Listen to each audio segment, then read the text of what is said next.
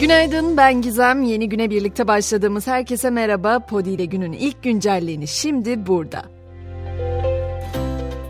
İkinci tur seçimle ilgili itiraz süreci sürüyor. İl seçim kurullarına itirazlar bugün, Yüksek Seçim Kurulu'na itirazlarsa yarın sona erecek. Kesin sonuçlar 1 Haziran'da resmi gazetede ilan edilecek.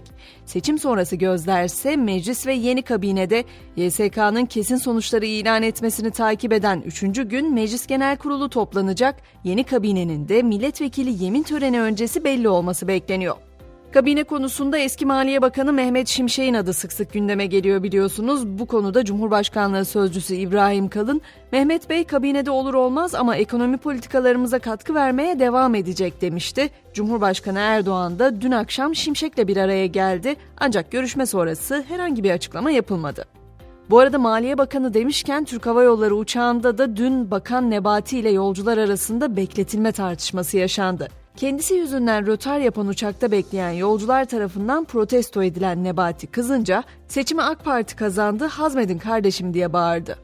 İstanbul Büyükşehir Belediye Başkanı Ekrem İmamoğlu'nun ise İstanbul'un fethinin 570. yıl dönümü kutlamalarındaki değişim mesajı gündem oldu. İmamoğlu'nun değişim isteyen milyonların kendisini en mutsuz hissettiği bu zamanda karşınızda hayır diyorum sakın umutsuz olmayın.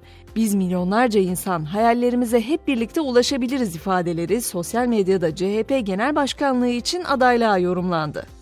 Tabi sadece biz değil, komşu da seçim derdinde Yunanistan'da 21 Mayıs'ta düzenlenen genel seçimlerin ardından hiçbir partinin hükümeti kurma görevini kabul etmemesi sonrası yeni seçimin tarihi belli oldu. Yunanistan'da halk 25 Haziran'da yeniden sandık başına gidecek. Yeni mecliste 3 Temmuz'da toplanacak. Ege'de tansiyonun düşmesi konusunda da Türkiye ve Yunanistan önemli birer adım daha attı. Yunanistan her sene gerçekleştirdiği Katayigis tatbikatının yerine küçük çaplı bir eğitim yaparken Türk Silahlı Kuvvetleri de Deniz Kurdu tatbikatının yerine taktik eğitimler gerçekleştirecek. Gelelim enflasyon hesaplamasına doğalgaz ayarına bir ay ücretsiz ve bir yıl indirimli doğalgaz kararı enflasyon hesaplamasını değiştirdi. Diğer aylarda 25 metreküp üstü ödenen fiyat dikkate alınırken TÜİK Mayıs ayı tüfe hesaplamasında doğalgaz için sıfır fiyat yöntemini uygulayacak. Değişikliğin Mayıs ayı enflasyonunda sert bir düşüşe neden olması bekleniyor.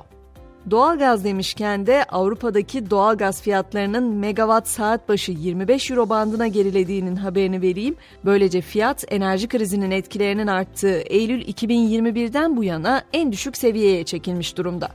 Düne dönecek olursak Kosova'nın kuzeyindeki Sırplarla NATO'nun Kosova'daki barış gücü birlikleri arasında arbede yaşandı. İki taraftan da yaralıların olduğu belirtildi. NATO saldırıları kabul edilemez olarak niteledi. Saldırılar kınanırken şiddetin derhal durdurulması çağrısı yapıldı.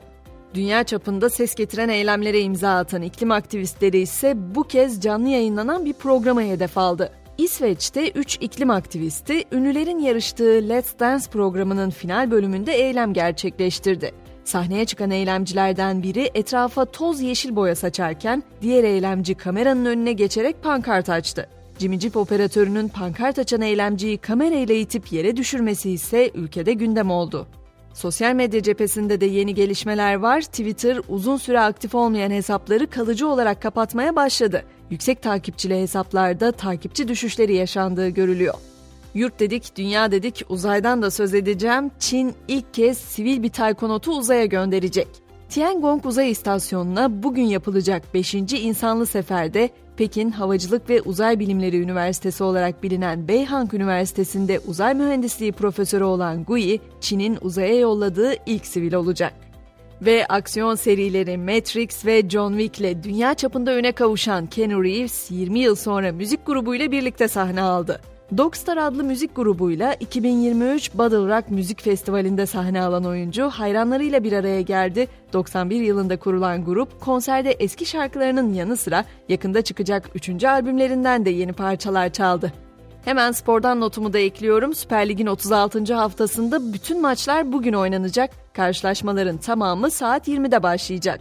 Ankara gücü deplasmanına çıkacak olan Galatasaray kazanması durumunda şampiyonluğunu ilan edecek.